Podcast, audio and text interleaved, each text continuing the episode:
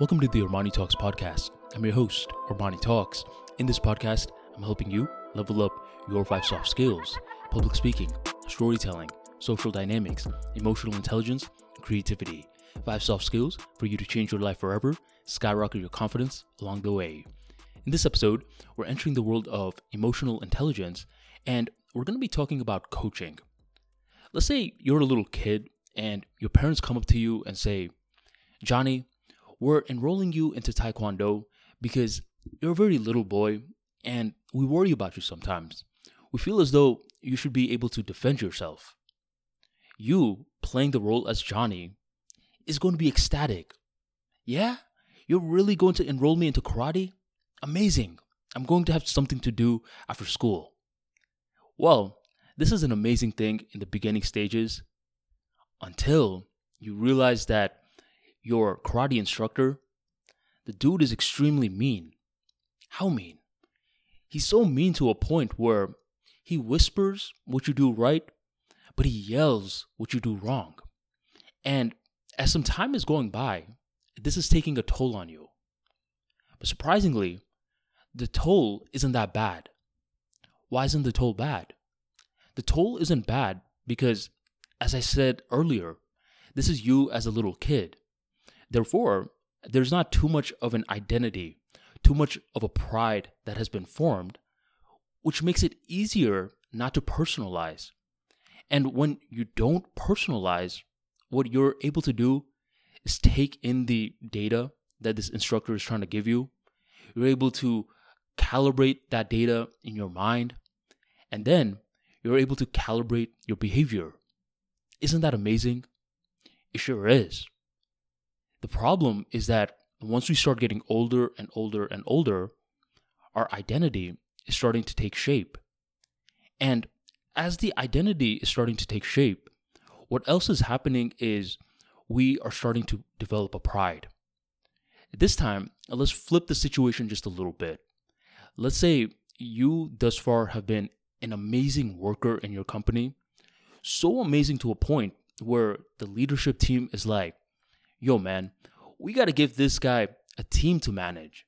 Hey, Johnny, you are going to be a new manager. Sound good to you? Sounds great to me. Plus, you're going to get a $25,000 bonus. That sounds great to me. Amazing.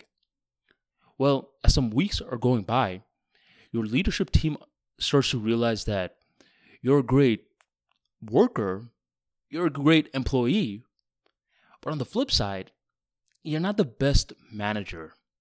So they pull you into the office one day and they suggest that you get some coaching. You get a mentor. This time, it's a lot different than the karate situation. This time, you have pride. The pride is like, wait a minute, what are you talking about? I rose up this high without a mentor, and you're telling me I need to get a mentor? Man, you guys don't know what you're talking about. And this is why this episode is regarding emotional intelligence. In the world of emotional intelligence, a lot of it is coming down to dealing with the pride. The pride is the identity. And when the pride is extremely strong, it disconnects us from the rest of the world. The beauty about having that childlike mindset is that we don't really personalize. And when something is not personalized, what occurs is that we're able to input information more likely. And the other beauty is that we're able to discard information just as likely as well. Because let's face it, in the real world, there's few creators and there's a lot of haters. And from a lot of these haters, they too can be constructive critics, whether they're aware of it or not. But we have to ask ourselves how much of their opinions are valid? We just got to ask ourselves that. And we can't, quite frankly, ask that question correctly when the pride is clouding our judgment.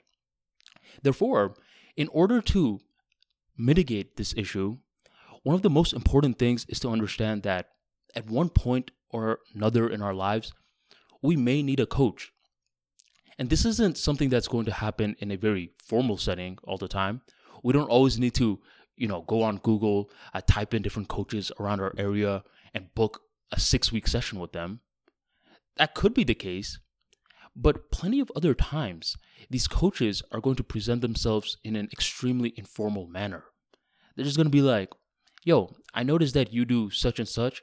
Did you ever think about doing such and such? Because I have such and such experience, and I believe that you will get a lot of improvements in this regard. When we can prime the mind to accept coaches in different parts of life, surprisingly, we're flipping our mindset from older Johnny to younger Johnny. Younger Johnny's instructor was extremely mean, but younger Johnny never personalized it. Younger Johnny understood the bigger picture. He was just happy to be out of his house and doing something after school. And it's younger Johnny's attitude that should be applied with the same discipline of older Johnny's mindset. And that combination is a deadly combination. That combination allows us to get coached by the right people and allows us to spot the BS quacks from the real deals. No matter which field we're in, at one point or another, we're going to need some feedback.